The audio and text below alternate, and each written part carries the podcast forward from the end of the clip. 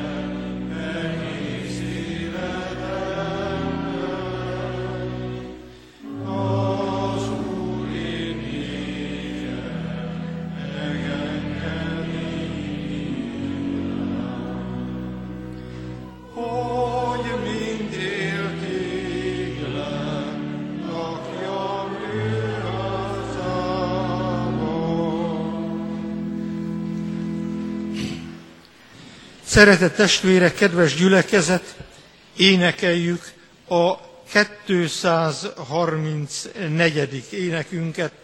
Legyen ez most a mi buzgó esedezésünk és kérésünk. A 234. dicséret minden versét énekeljük. Jer, kérjük Isten áldott szent lelkét.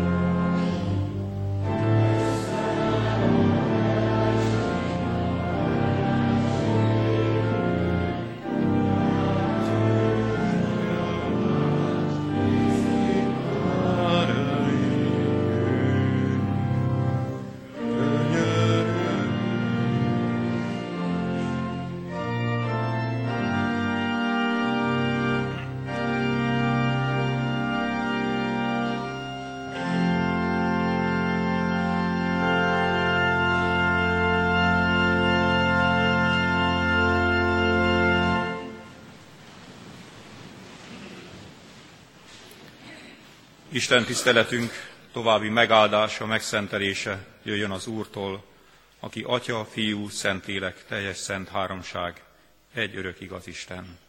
Amen. Kedves testvérek! Hallgassátok meg Isten igéjét, ahogy szól hozzánk János evangéliuma 20. fejezetének, a 19. versétől a 23. verséig terjedő ige szakaszából. Isten igéjét figyelemmel hallgassátok. Isten igéje így szól. Aznap, amikor beesteledett a hét első napján, ott, ahol összegyűltek a tanítványok, bár a zsidóktól való félelem miatt az ajtók zárva voltak, eljött Jézus, megállt középen, és így szólt hozzájuk. Békesség néktek. És miután ezt mondta, megmutatta nekik a kezét és az oldalát. A tanítványok megörültek, hogy látják az Urat. Jézus erre ismét ezt mondta nekik, békesség néktek. Ahogyan engem elküldött az Atya, én is elküldelek titeket. Ezt mondván rájuk lehelt, és így folytatta. Vegyetek szent lelket. Akiknek megbocsátjátok a bűneit, azok bocsánatot nyernek. Akikéit pedig megtartjátok, azoknak a bűnei megmaradnak. Amen. Isten szent lelke áldja meg az ő igéjét a mi életünkben, hogy ne csak hallói, hanem annak befogadói, életre váltói is lehessünk. Jöjjetek, imádkozzunk! Rága menje, édesatyánk, áldunk és magasztalunk téged, mert valóban csodálatos téged ismerni, a te közeledben lenni, a te házadban, most itt együtt lenni testvérekkel, örülni a napsütésnek, örülni a pihenésnek, örülni együtt a keresztelő családokkal, és örülni együtt a gyermekekkel, hogy indul az év, hogy mindaz a bölcsesség, amit emberi fejekben te szereteteddel kiteljesítettél, azt tovább adva az ő életükben is kamatozik. Urunk, most különösen is áldunk és dicsőítünk téged az igéért, amely szól és szíven találhat bennünket, és szíven találhatja a kis életüket is gyermekeinknek, mert a benned való élet csak az igazi létezés, az igazi kiteljesedés. Pont ezért olyan szomorú a mi szívünk, látva önzésünk, szeretetlenségünk, bűneink következményét, mind a magunk életében, mind mások életében. Bocsáss meg nekünk, Urunk, hogy nem ismerünk föl téged, nem ismerjük föl a te látogatásodat, a te jelenlétedet, a te szeretetedet. Könyörülj rajtunk, és vedd el a mi kőszívünket, és adj eleven érző szívet, hogy megelevenedve valóban életes életet élhessünk. Krisztusért hisszük, hogy meghallgatsz bennünket, menje édesatyánk. Amen.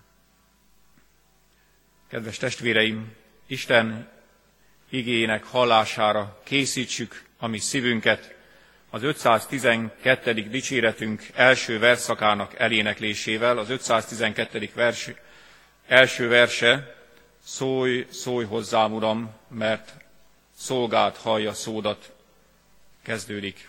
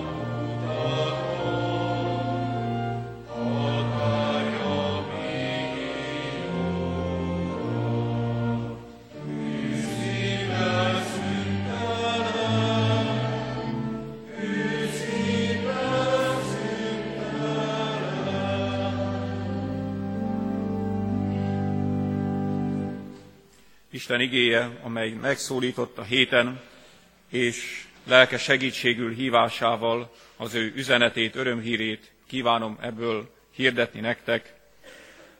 Máté evangéliumában található a 18. rész 20. verse, melyet a hittanos tanévünk vezéri igéjének is választottuk. Így szól, mert ahol ketten vagy hárman összegyűlnek az én nevemben, ott vagyok közöttük. Amen. Foglaljunk helyet. Gyakran teszem föl ezt a kérdést, kedves testvéreim, fiataloknak is, meg idősebbeknek is, hogy tudjátok-e, hogy mi volt Jézus Krisztusnak, a föltámadott Jézus Krisztusnak az első szava hozzánk. És szomorú szívvel veszem tudomásul, hogy nagy csönd van ilyenkor. Mind a gyerekek, mind a felnőttek körében látom, hogy jár az agyuk, gondolkodnak, mert érzik, hogy ez, ez valóban egy nagyon fontos dolog lehet. Jézus Krisztus, aki életét adta értünk, aki elment a legvégsőkig a szeretetben, és most visszajött övéihez, és nyilván nagyon-nagyon fontos lehet az, amit mondani fog, amit mond. És az érdekesség, hogy kétszer is ugyanazt mondja. Békesség nektek. Békesség nektek.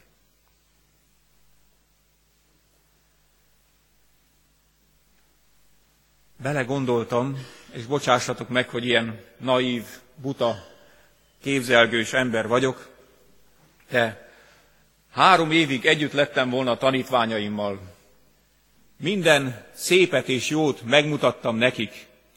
Ott voltak a csodáknál, ott voltak, amikor vizen járt. Egyszerűen nem is tudom. Belegondoltatok-e ebbe, kedves testvéreim, hogy, hogy mit mondana az Úr Jézus? Mondom, én naívan, botorul belegondoltam ebbe, hogy hát hogy fogadkoztak ezek a tanítványok, hogy ígérgettek, hogy mi készek vagyunk még meghalni is. Ott a Getsemáni kertben már aludtak, ugyan látszott, hogy meddig tart ez a hevület, lelkesedés, és Jézus nem ebben kezdi. Na, hol voltatok? Na, mit ígértetek? Na, szépen ott hagytatok. Nem, kedves testvéreim. Nem számon kér az Úristen. Nem behajtja a mi ígéreteinket, amit lelkesedésből vagy naivitásból mondtunk neki, hanem azt mondja, hogy békesség nektek. Megismétli, békesség nektek. Mert kedves testvéreim, Isten Jézus Krisztusban nem azért jött, hogy elítélje a világot, hanem hogy megmentse. Ezt is olyan jól tudjuk. A Biblia közepe, az evangéliumnak a szíve, a János 3.16, hogy úgy szerette Isten a világot, hogy egyszülött fiát adta érte, hogy mindaz, aki benne hisz, el ne vesszen, hanem örök élete legyen. És ezután jön a 17. mondat, a 17. vers, mert az ember fia, az, az Isten fia azért jött, hogy megmentsen bennünket. Nem azért, hogy elítéljen, hanem hogy megmentsen. És ezzel a mentő szeretetével jön az Isten. Jön már akkor, amikor Ádám elköveti a bűnt. Ott se villámokat szólva, mennydörögve jön, pedig megtehetné. Milyen mérgesek vagyunk, amikor valaki segít nekünk, és, és az ő ügyetlensége, az ő tehetetlensége, kétbalkezessége elrontja azt, amit mi csináltunk, akár egész napos munkánkat. Milyen méreg tud elfogni bennünket. Isten pedig nem egy napos munkát, hanem az egész világot teremtette az embernek, és adta neki, és az ember szembefordult vele. Elvetette magától Istent, és ment a bűn útján. És mit csinál az Isten? Nem villámokat szórva, nem mennydörökbe jön, hanem az enyhe szellő suttogásában.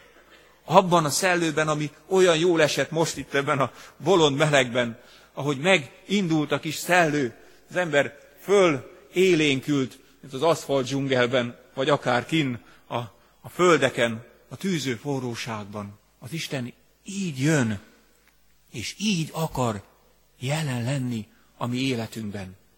Nem elpusztítani akar, hanem mentő szeretetével van jelen. Kedves testvéreim, ez a, ez a szeretet lett egészen nyilvánvalóvá Jézus Krisztusban. Ebbe a szeretetbe kapcsolódott bele ez a három kis élet is a keresztség által, és a te életed is, az én életem is a keresztség által. Jézus Krisztus szeretete, kegyelme árad ki a keresztségben, az Isten életében kapcsolódunk bele. Mert az Isten nem szórakozásból teremtette ezt a világot, nem a maga kedvteléséből, hanem szeretetből is. Az igazi szeretet az adni akar. Az azt akarja, hogy része legyen benne mindenkinek. És ezért kész még önmagát is odaadni. Ezért hangzik, és ezért olyan nagyon-nagyon-nagyon fontos ez az első szó, amit megismétel az Úr Jézus, hogy békesség nektek. Az Isten megbékült. Bár jogosan ítélhetne bennünket bűneink miatt, taszíthatna el végleg a kárhozatra. De az Isten mentő szeretetével jön, és magához vezet bennünket. És Jézus Krisztusban megmutatta magát, és megmutatta ezt a titkot, tanítva bennünket élni. Kedves testvéreim, és azt mondja a következő mondata, hogy elküldelek titeket. Ahogyan engem küldött el az Atya, úgy küldelek el én is titeket. Nyilván ebben a békének a hírével, ennek a szeretetnek a hírével. És ezért volt olyan fontos az előző években a, a hittanos gyerekeknek, ezért választottuk vezér igéknek az évekre Isten szeretetét, hogy szeresd a te uradat, Istenedet teljes szívedből, teljes erődből, egész lelkedből, és fele barátodat, mint önmagadat. De idén szeretnék egy olyan munkatársaimmal egy olyan dolgot világossá tenni a gyerekek számára, amit a mai gondolkodásmód, a mai világ különösen is támad, és különösen is át akar írni.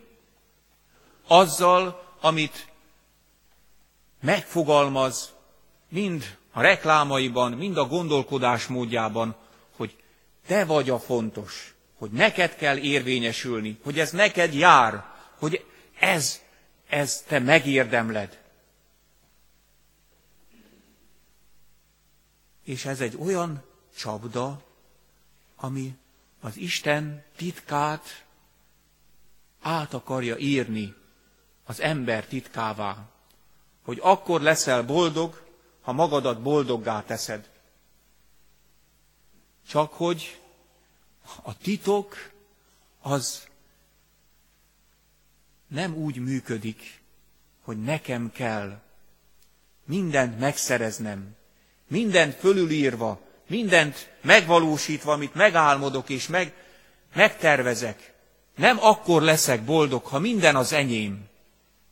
Az Úr nem véletlenül mondta, hogy mit ér, ha az egész világot is megszerzed, de a lelked kárát vallja.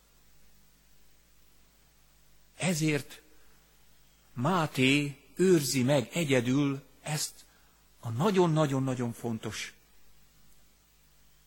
élettapasztalatot. Azt mondja Máté, megőrizve Jézus szavát, hogy ahol ketten vagy hárman összejönnek az én nevemben, ott vagyok közöttük. Gábor bácsi mondta a keresztelésnél, hogy Isten soha nem látta senki. Így olvassuk János levelében is. Isten soha nem látta senki. De ha szeretjük egymást, ha szeretjük egymást, akkor föllebben a fátyol. Akkor meglátunk valami olyasmit, amit a világ soha nem fog meglátni, és végképp nem fog megérteni. A szeretetben és a szeretetnek a legfontosabb dimenziója az, hogy nem önmagára irányul, hanem a másikra figyel. A szeretetben, az Isten szeretetében, amit Jézus Krisztustól megtanulhatunk, amit az ő új parancsolatában világosan elénk állít, hogy szeressétek egymást, ahogy én szerettelek titeket. Ha elkezdünk így szeretni, ha elkezdünk így élni, akkor lehet, hogy megmosolyognak sokan bennünket, jól ki is használnak, mert jó bolondok. De, de valami olyan dolog történik, amit senki és semmi meg nem ért addig, amíg meg nem tapasztalja. Viccesen szoktam ezt mondani, baráti körben is, meg olyanoknál is, akik még csak most indulnak a hitben, hogy ugye, aki nem evett még grízes tésztát, az nem tudja megmondani, hogy milyen a grízes tészta. Ez is így van. Aki nem próbálta meg az Isten szeretetében az életét élni, aki nem próbálta komolyan venni Istennek ezt az igéjét, hogy ahol ketten vagy hárman, Jézus Krisztus nevében, Jézus Krisztus akaratában, Jézus Krisztus parancsában, abban a parancsban, amivel ő elköszönt övéitől, ott a halála előtt, hogy nincs nagyobb szeretet annál, mint amikor valaki az életét adja a barátaiért. Amikor így tudok szeretni, magamról megfeledkezve, a másikat boldoggá tenni, akkor jelen van az Isten. Jelen van az Isten.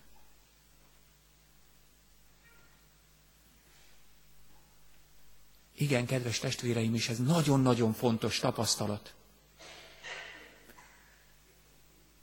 Az ősegyház valóságos jelenlétét vallotta Jézus Krisztusnak, amikor ketten vagy hárman összejöttek az ő nevében. Hitték, hogy ott van az Úr. És azt gondolom, hogy, hogy a mai ö, gyakorlatunkban, szétnézve más egyházaknál is, ezt kifordult a helyéből. A, az úrvacsora jegyeiben gondolják azt, hogy, hogy jelen van húsvér valóságában a, a mi urunk. Pedig nyilvánvalóan, hogy ez egy, ez egy kép. A szeretetnek, az önátadásnak a, a példája, ahogy valami, valaki kenyéré lesz, egy korty borrá,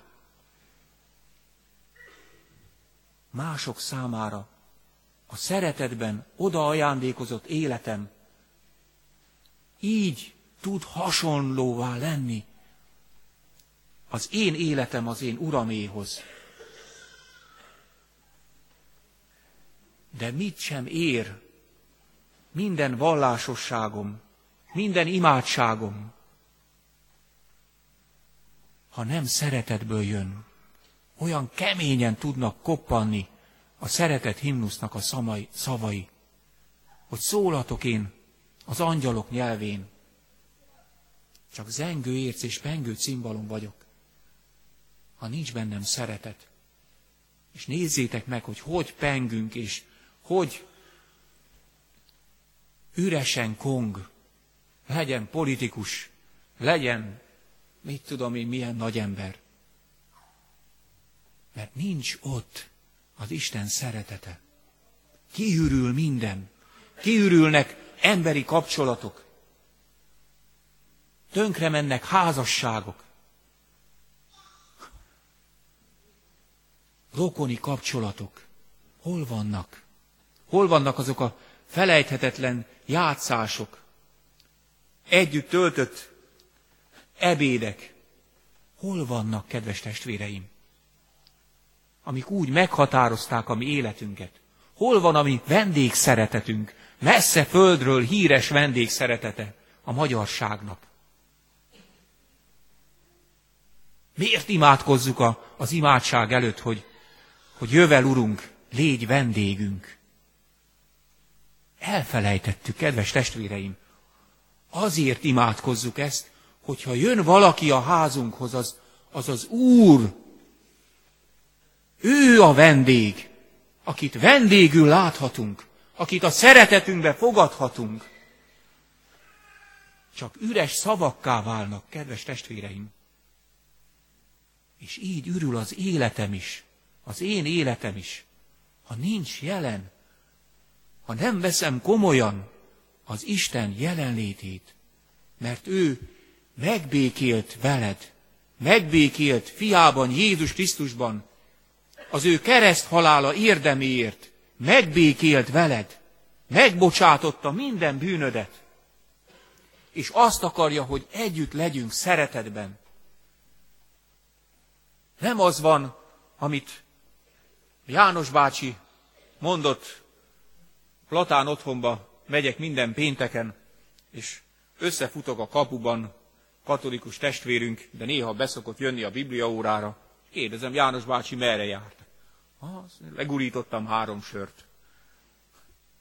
Látta az arcomon, hogy kicsit meglepődök, erre, hogy nyomatékossá, nyomatékossá tegye a kijelentését, azt mondta, hogy tudja, tiszteletes úr, ebbe én nem csalódok. Ha, erre még inkább kerestem a szavakat, hát mondom, János bácsi, én azt gondolom, hogy de nem engedett tovább beszélni. Tudom ám, tiszteletes úr, mindannyian ott végezzük ki a temetőben. Onnan nem jött vissza senki, tette még rá.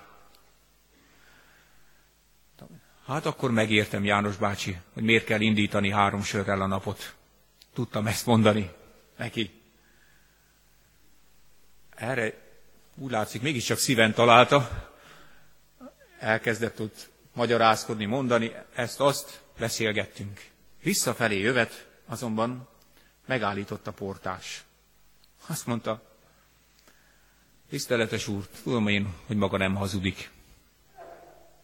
Mert, kérdeztem, mert én, én voltam kómában két hónapig, a szerveimet már szétosztották egymás között a kórházak. Én láttam magamat ott feküdni a, az ágyon, sőt, mutatott így, voltam az alagútban is. Én tudom, hogy maga nem beszél zöldségeket. Kedves testvéreim, a lelkésznek csodálatos dolog lenni, mert kap az ember hideget is, meleget is, de úgy, úgy megörültem, mert valóban a mindennapok szürkesége, küzdelme nagy kihívás az életben. Azt akarja erősíteni bennünk a világ, hogy ha van is Isten egyáltalán, akkor az messze van. Nem érdekel, nem érdekli a mi életünk. De a valóság egészen más. Isten Jézus Krisztusban itt van, ahogy hallottuk a keresztelésnél ígében. Én veletek vagyok minden napon, minden napon a világ végezetéig. Bármi történjék is, jó vagy rossz, én szeretlek. Én megbékéltem veled. Én hazavárlak téged. Az örök hazába, ahol letörölök a szemedről minden könnyet, ahol már nem lesz fájdalom, sem jajkiáltás, hanem öröm és boldogság a Szentlélekben. Így áldja meg a mi életünket, a mi hittanos évünket, és a gyermekeinket a Jóisten, hogy ezt meg tudjuk értetni, meg tudjuk tanítani, de legfőképpen szeretnélek bátorítani és buzdítani benneteket, hogy a magunk életével jelenvalóvá tudjuk tenni gyermekeink számára ezt a, a hihetetlen csodát, hogy ahol ketten vagy hárman összejönnek az én nevemben, mondja a mi Urunk, én ott vagyok köztetek. Amen. Kedves testvéreim, helyünkön ülve énekeljük az igére felelő énekünket, a 396.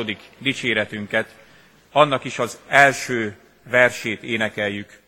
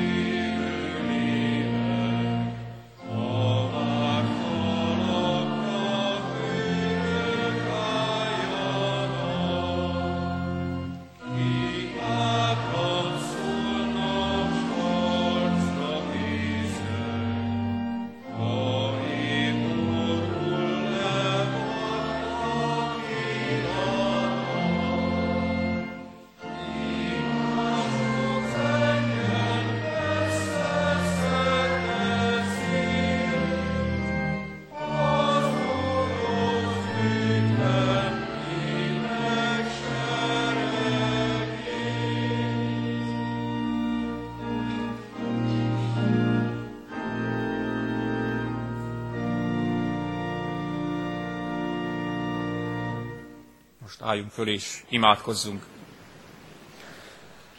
Rága menje édesatyánk, köszönjük a Te ígéret, köszönjük a Te jelenlétedet a mi életünkben, a Szentlélek által, és köszönjük az igét, hogy ma is táplálsz bennünket, bátorítasz, bíztatsz, ne keseredjünk bele a nehézségekbe, a bajokba, amik körülöttünk, vagy éppen a mi életünkben vannak. Urunk, köszönjük a Te mentő szeretetedet, amit fiadban, Jézus Krisztusban megismertünk, és köszönjük a mennyország reményét, hogy nekünk nem csak hitünk van, hanem reménységünk is, és legfőképpen köszönjük a szeretetet, amit tőled tanulhatunk, amit benned megismerhettünk. És kélek, légy jelen a Te áldásoddal, ne csak a mi életünkben, gyermekeink életében, hanem, hanem hadd hozzuk eléd azokat, akik terhektől roskadoznak, a gyászolókat, a betegeket, a széthullott családokat, a gyermeküket, egyedül nevelőket, a hajléktalanokat, a kitaszítottakat, a meg nem értetteket, a jogos tulajdonukból kiforgatottakat.